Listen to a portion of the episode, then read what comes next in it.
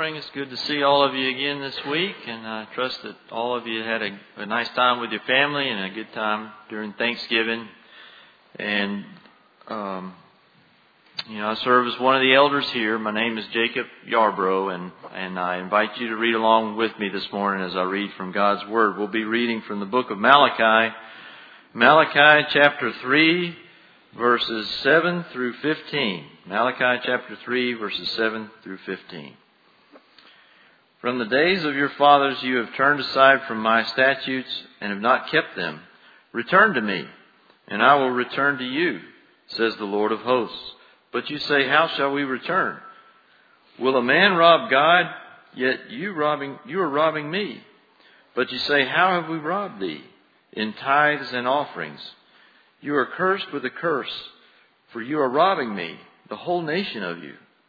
Bring the whole tithe into the storehouse so that there may be food in my house. And test me now in this, says the Lord of hosts, if I will not open for you the windows of heaven and pour out for you a blessing until it overflows. Then I will rebuke the devourer for you, so that it may not destroy the fruit, the fruits of the ground, nor will your vine in the field cast its grapes, says the Lord of hosts. And all the nations will call you blessed, for you shall be a delightful land, says the Lord of hosts. Your words have been arrogant against me, says the Lord. Yet you say, What have we spoken against thee? You have said, It is vain to serve God. And what profit is it that we have kept his charge, and that we have walked in mourning before the Lord of hosts? So now we call the arrogant blessed. Not only are the doers of wickedness built up, but they also test God and escape. And may God bless the reading of His Word. All right. All right. Good morning. Well, thank you for being here today. Uh, this is kind of, I'm sure a lot of people are traveling today, and there's a lot of people out sick today, but thank you for being here this morning. What does the scripture say? It says, Give thanks to the Lord, for he is good, for his loving kindness is everlasting. Amen. Well, today we're in Malachi chapter 3. Today we'll be going from verses 7 through 15. We'll actually be covering dispute number 5 and dispute number 6. And if you've been here for any length of time, then you know the fall semester what we're doing is we're going through three different minor prophets of the Old Testament. We spent two weeks going through the book of Obadiah. Obadiah in a word is the word of pride.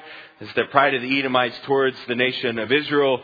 And then we spent four weeks going through the book of Haggai. Haggai in a word is mission that God gives to a man named Zerubbabel the mission to rebuild the temple. And then we go into the book of Malachi. We'll finish it up next week. We'll spend, I think, seven weeks going through the book of Malachi in total. And the book of Malachi, in a word, is genuine. So we are in our ninth week in our series of this, uh, in the series in the minor prophets.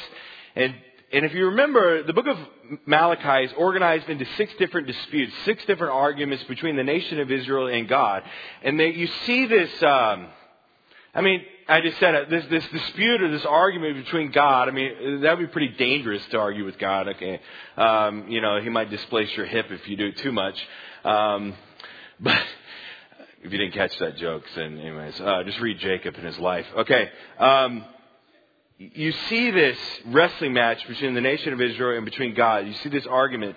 And it covers a, a variety of different topics uh, as he goes through these six different disputes. And dispute number five talks about the issue of tithes, we would say money.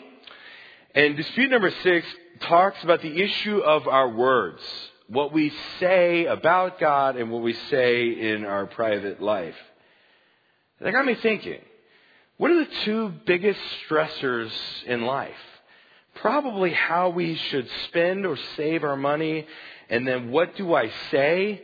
But how many of you have ever been stressed out by saying the wrong thing to somebody? How many of you have ever circled back with someone and apologized for what you ever said to them? Okay.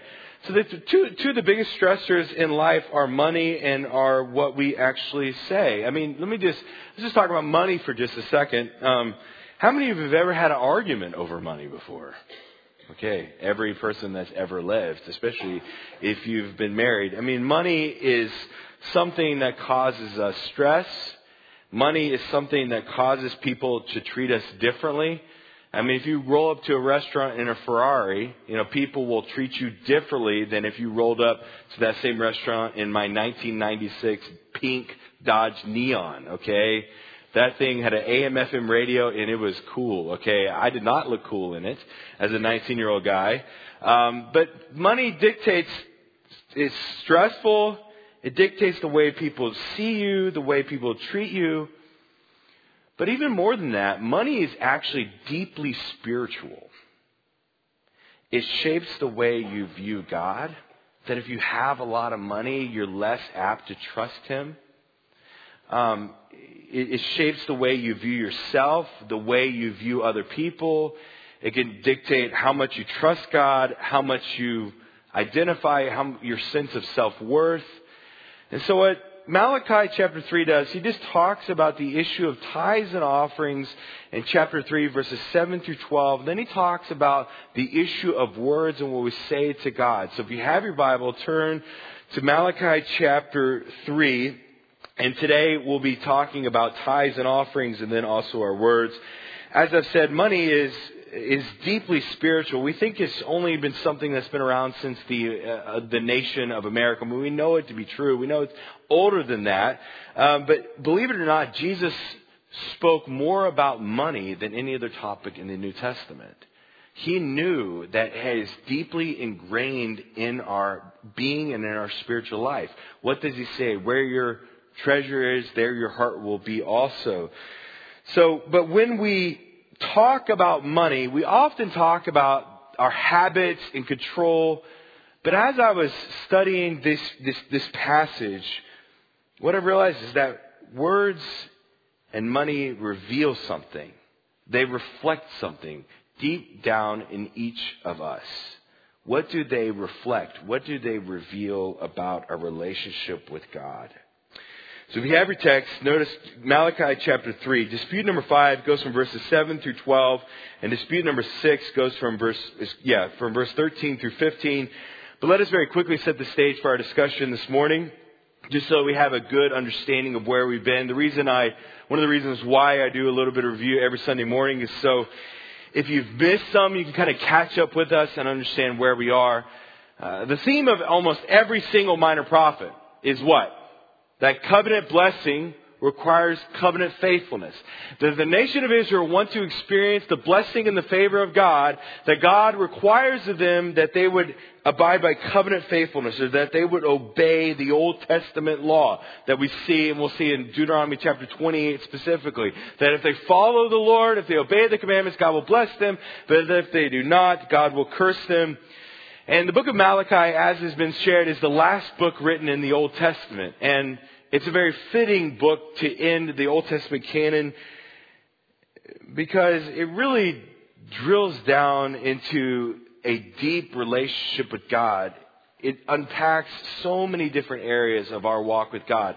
And it's just God's last simming memo to the nation of Israel before the 400 years of silence.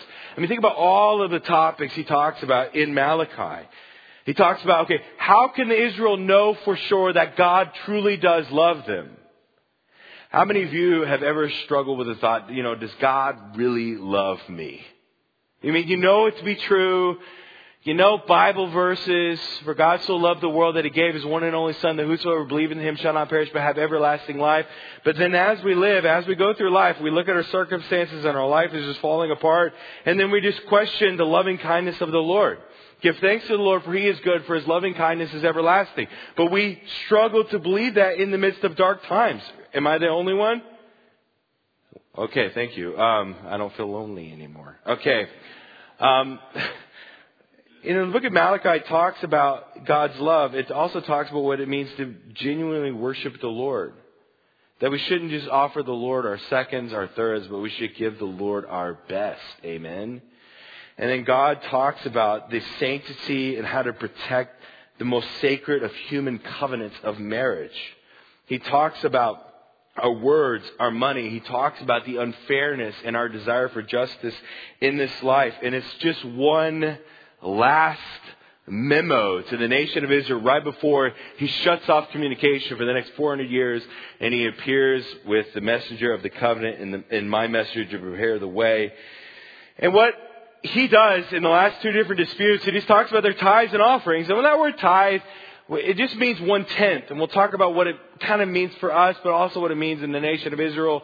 He talks about our tithes and offerings, and also talks about our words that we say, and those two are the kryptonite to most of us, how we spend our money and what we say behind closed doors. And he has some practical instruction to help us kind of live that out.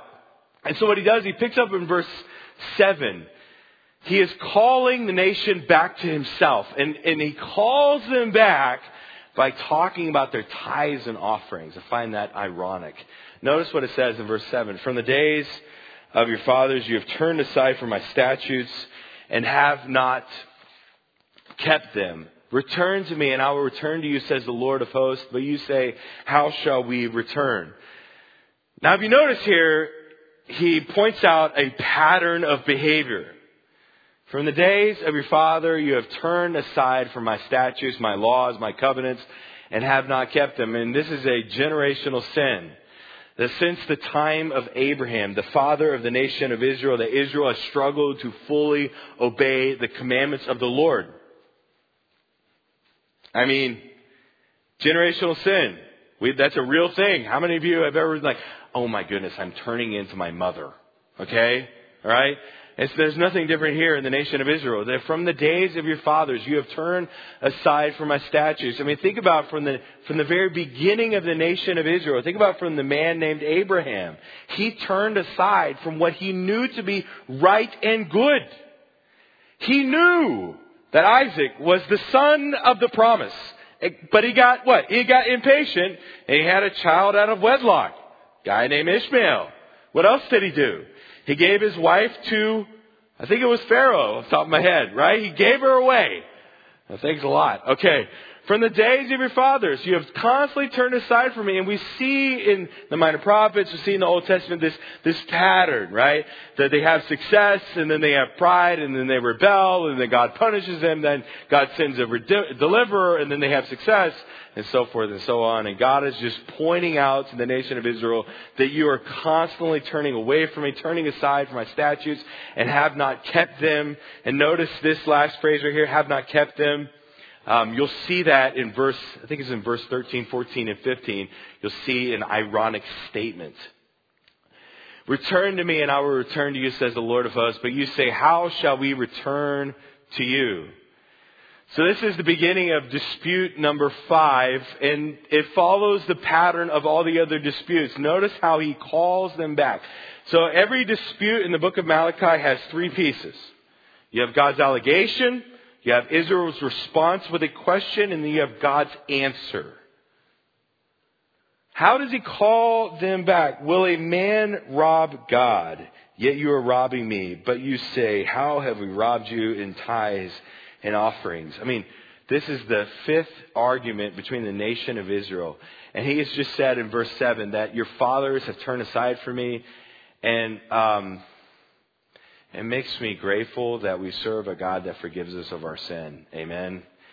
Because if we did it, first off, we wouldn't have salvation in His Son, and then we also couldn't just approach Him with all of our issues. And then here, He constantly is forgiving the nation of Israel, and here He calls them back. Will a man rob God? Yet you are robbing me. This is His allegation, and then essentially their response. But you say, How have we robbed you in tithes and offerings?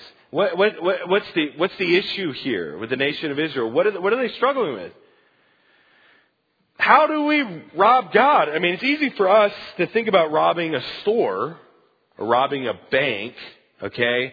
I mean, if you rob a bank, what do you do? You take money out of the bank. If you rob something from a convenience store, you take Snickers and you put it in your pocket and you walk out. And so it's hard for Israel here to conceptualize that they are robbing the Lord. Um, but God, that's what God says. And how are they robbing Him? By their tithes and offerings.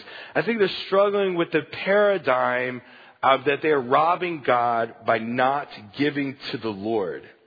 One scholar says this that in this particular section, God confronts their selfishness and shows how they have stopped offering a tithe of their income to the temple. Now the word tithe just means one tenth. It is the amount of income and produce that Israel was, was to annually donate to support the temple and its priests, and the practice is laid out in different parts of the Torah. This scholar continues. Now we know from Malachi and the book of Nehemiah that the people were neglecting this responsibility, so the temple was falling into disrepair. So God confronts them and he wants to bless them with abundance, but only if they're going to be faithful. Covenant blessing requires covenant faithfulness, that they are not being faithful to the covenant to provide for the temple of one tenth of their produce and of their income.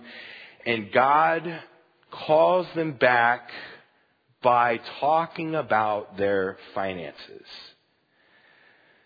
Money is deeply spiritual.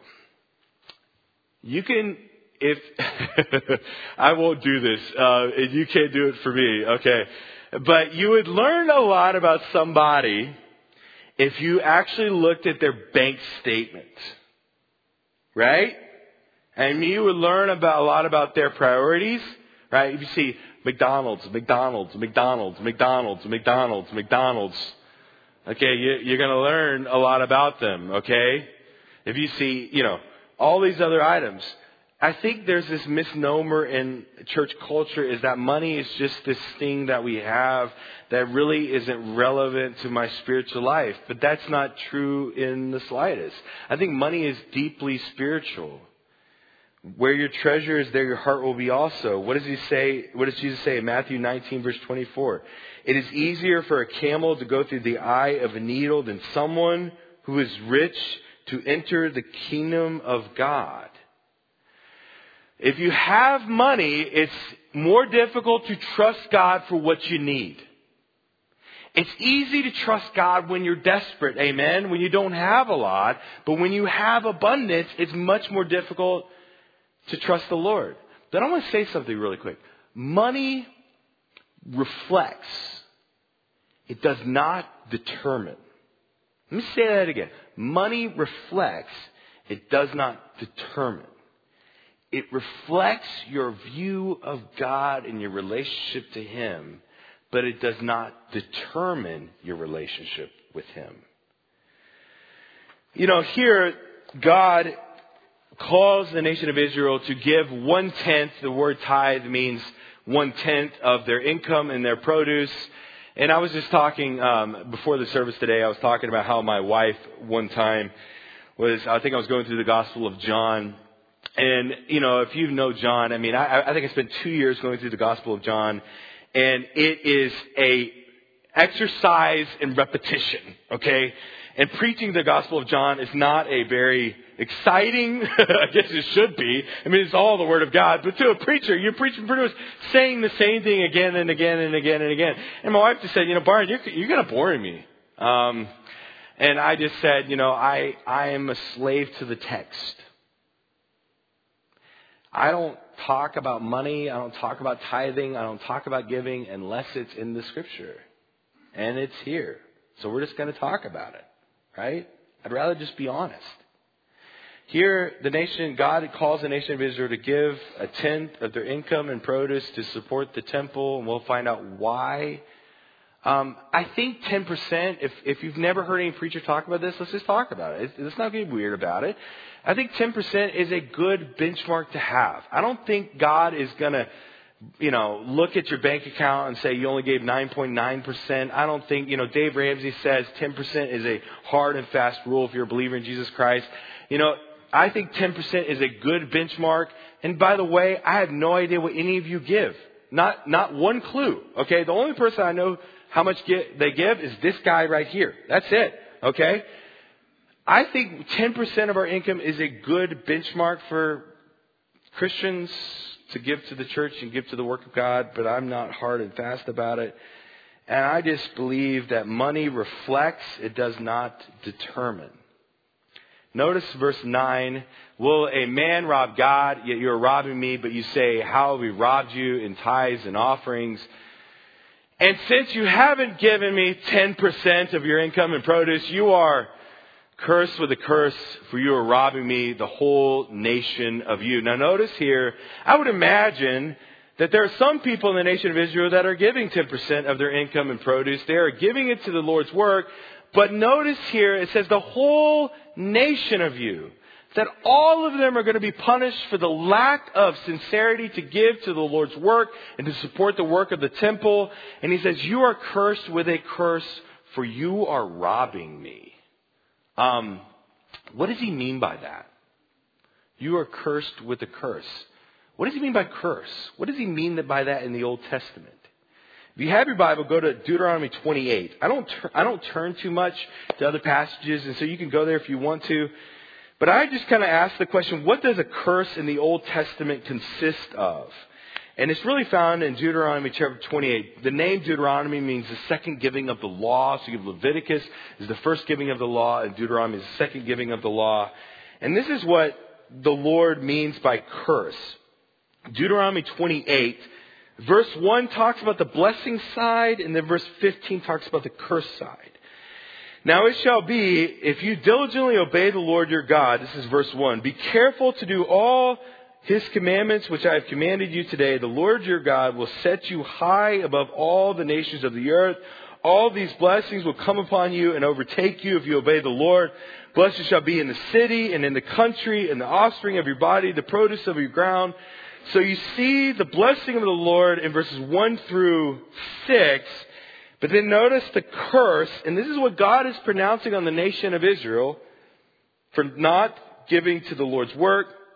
Verse 15, but it shall come about if you do not obey the Lord your God to observe to do all his commandments and his statutes with which I charge you today, that all these curses will come upon you and overtake you.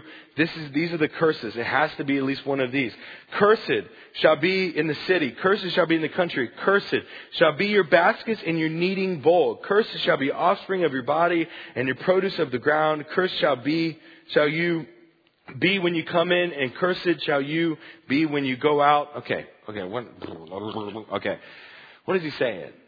That because they haven't obeyed the Lord, that the blessing of the Lord is put on pause, and because they haven't supported the Lord's work by giving of their tithes and offerings, that the Lord is going to pronounce a curse upon the land.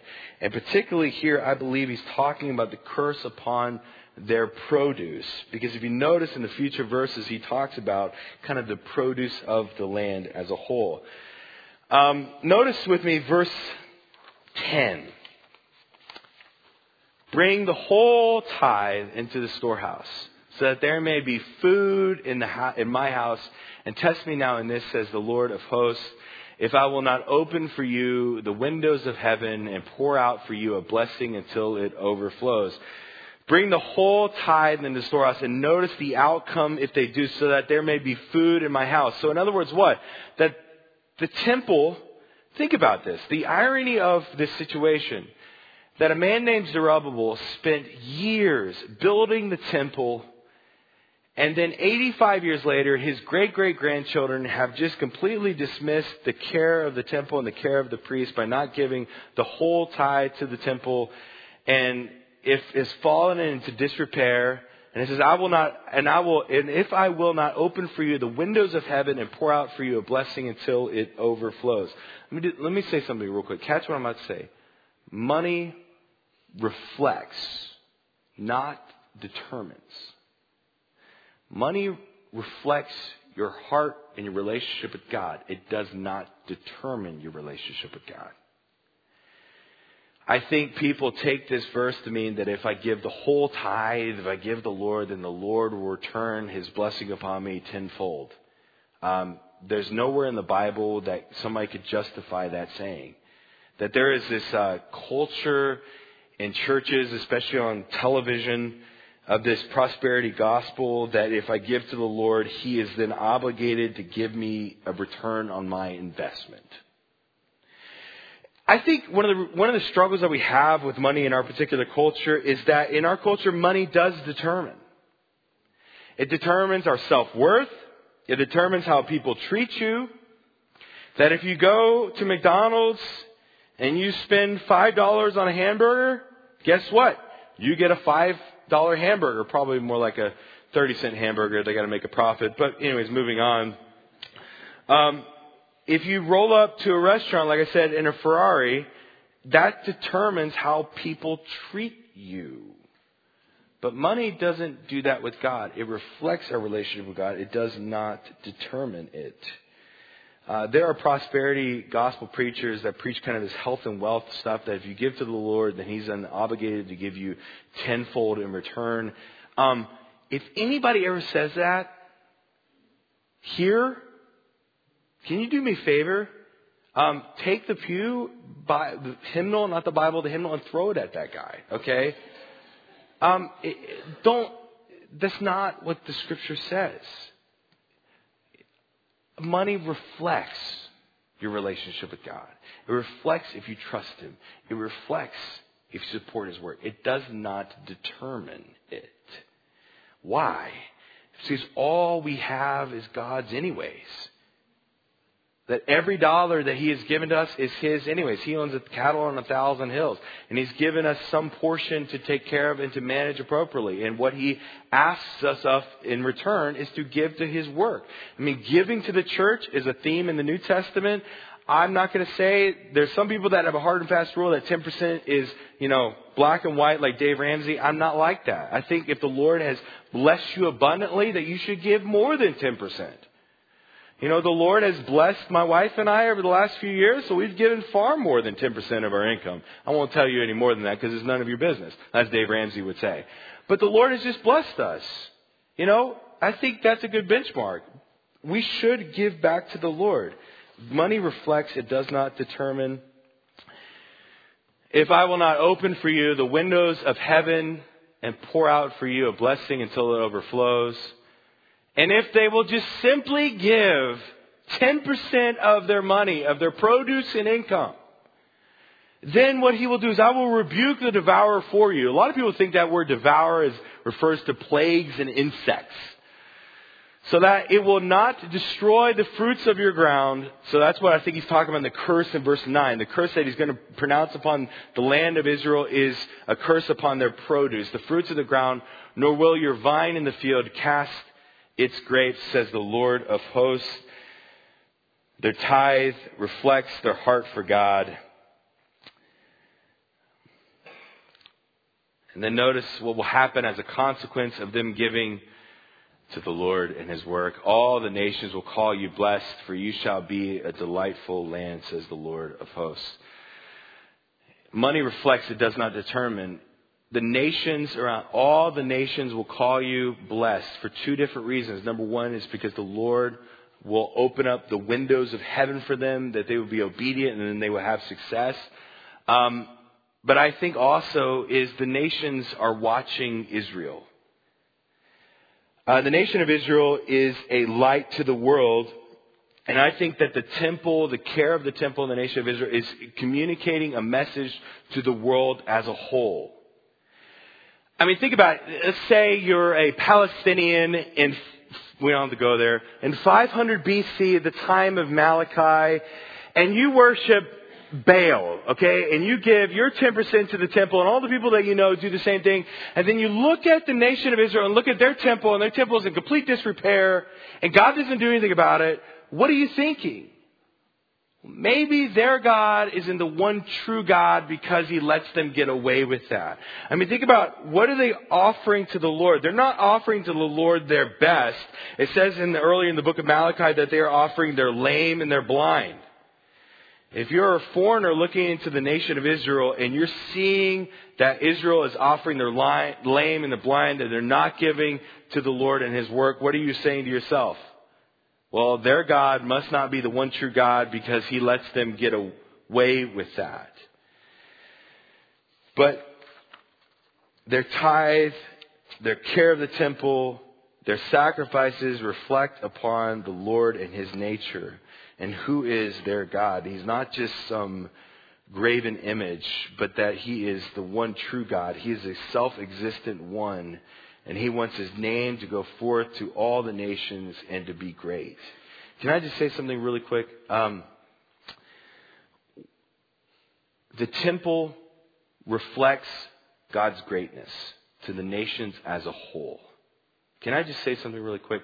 Um, if you've noticed around here, I've been here for six years. That's crazy, man. I have a lot more gray hair than I used to have. But um, if you've noticed over the last six years, we have spent a lot of time and a lot of money fixing up the property. You know, anybody else notice that? Okay, that's not for consumerism. Please don't. That's not the reason. I think it reflects upon us as a body, but it also reflects upon the name of God. If we have mud and, and leaky roofs and, you know, things are falling apart here, what does that say to people on the outside? That maybe they don't really, it reflects upon the name of God. We don't have to have the latest and greatest. We probably never will, but I think we should care for what the Lord has given to us. And this is the same thing here, that the name of God goes forth by how they treat the temple. So we see this sense of giving, that they should offer genuine tithes and offerings, that they should give 10% of their income and produce to the work of the Lord, and then the Lord will bless them. But then he talks about their words. Like I said, two things that will reveal your relationship with God is how we spend our money, and also number two, what our words are in private. Your words have been arrogant against me. This is dispute number six, says the Lord. Yet you say, What have we spoken against you? You have said, notice this part, it is vain to serve the Lord. Notice this next phrase. And what profit is it that we have kept his charge and that we have walked in mourning before the Lord of hosts? Wait a second. What did they just say they did? And what profit is it that we have kept his charge?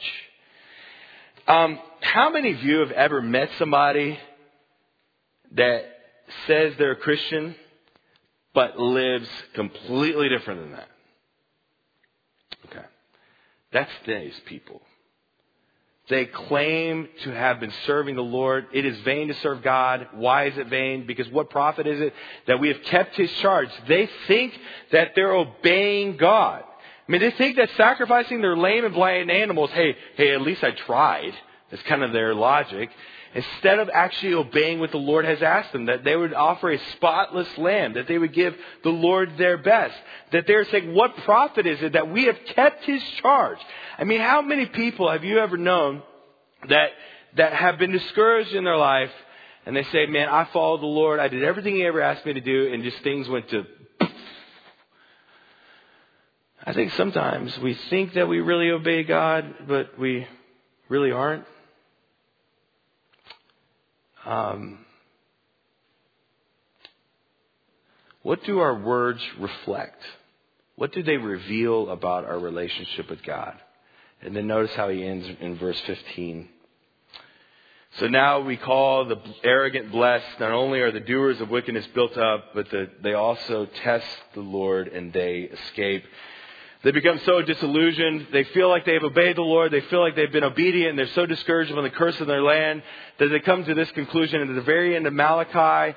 So now we call all the arrogant blessed. Not only are the doers of wickedness built up, but they also test God and escape. It's the same thing in dispute number four. What does he say? That basically God delights in evil that those who are wicked escape the test of God, that God lets the wicked get away with it, so it, all of this following God is futility. Who cares? And then God ends the book in two different pieces. We'll see next week in verses 16 through 18, God tells them a short story, and then God concludes with an eschatological promise at the end to reorient the nation of Israel to truly follow Him. Um,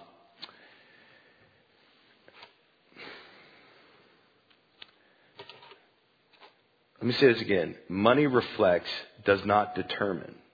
Money reveals our ability to trust God, but it does not determine our relationship with God. Our words reveal our relationship with God.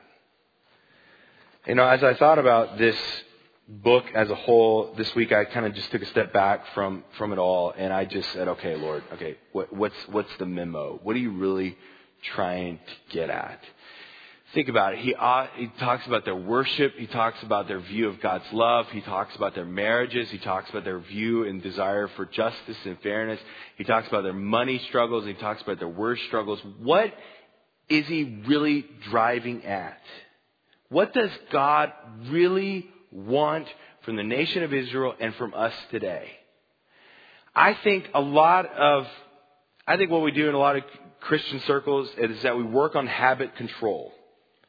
That we make sure our exterior body conforms to a certain image so we can impress people in the church or at work, and then our internal world is completely and totally different. Our words and our pocketbook reflect how we view God. Would you guys agree with that? This is what it reveals. Genuine tithes, money reflects, and words reflect this the place of God in your life. The place of God in your life. I feel like in the book of Malachi, this is what God has been driving at for the entire time. Is God first or is he second? Or third or fourth? Is God the supreme being of their life? And if He is, then why are they sacrificing their seconds, their leftovers? Why aren't they giving the whole tithe to the Lord? Why are they saying that God is a, a God that doesn't, that doesn't have justice? Money reflects and word reflects the place of God in our life. So the question is this, is so what? How do we apply this to our life? The real issue there, their, their actions of worship, of marriage, of fairness, reflect their relationship with God, and what they really reveal is God first. The problem is not habit control. It is their view of the Lord. If God were first in their lives, then worship would follow. If God were first in their lives, their love would follow. If God were first in their lives, their giving would follow. If God were first in their lives, then they would treasure their marriages. If God were first in their lives, they would control the words. Um, I'm just going to say something really quick. I, I um,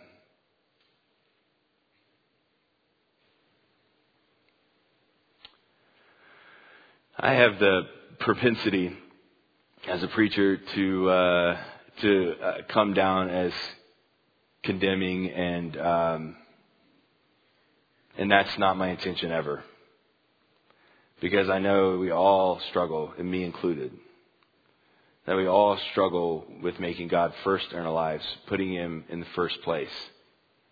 I've um, over the last six years, I've gotten a lot of feedback, both good and bad. Um, I try to speak the truth in love, okay? And so today is not meant to be, you know, get better, a pep talk. It's not my heart at all behind this. Um, my heart for when I preach is just to see the Word of God as it is and then apply it to our lives. And so the question I'm about to ask in no way is condemning or anything like that. It's just an honest question. Okay, fair? Fair? Fair? Okay, thank you. Um, where is where is God in your life? Is he first or is he second? It's a simple question. And what the book of Malachi does is it forces you to look at so many different areas of your spiritual life. I would imagine some of us here today, God is first on our pocketbook. But he may be second in our, you know, second in the way I treat my wife in the way I treat my spouse. God might be first in the way I treat my spouse, but it may not be honored in how I spend my money. My question is this, is what place is God in your life? Is he first or is he second or is he third? I think sometimes we, um, we're like Israel. You know, we think we've made him first in our life, but really he's not.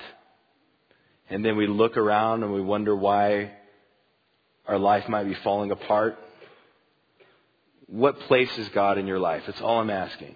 And I'm not, this is a, this is a question I've asked myself all week. And I just went through the book of Malachi and I just looked at every single different dispute. Okay, Byron, do you really believe that God truly does love you and care for you?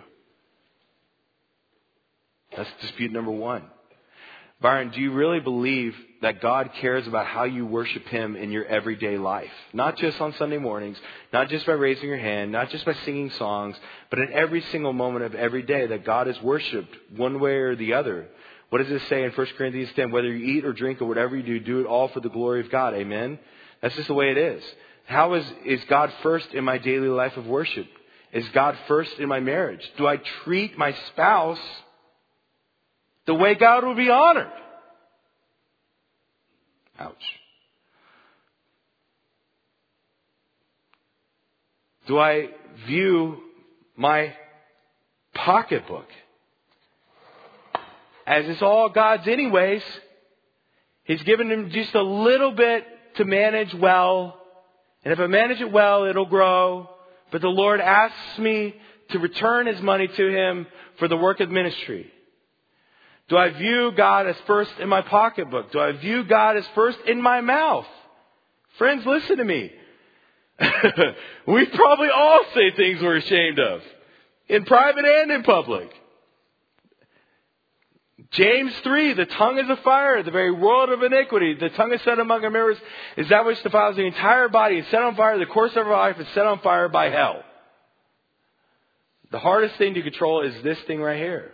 Is God first in the way I speak? Is He first in the way I worship? Is He first in the way I treat my spouse? Is He first in the way I spend my money? Is He first in the way I, I relish and care and relish and soak in His love? Is what's the place of God in our life? That's the question I asked myself this week. And that's the question I think he's asking in the book of Malachi is he wants to know if he is first in the lives of Israel.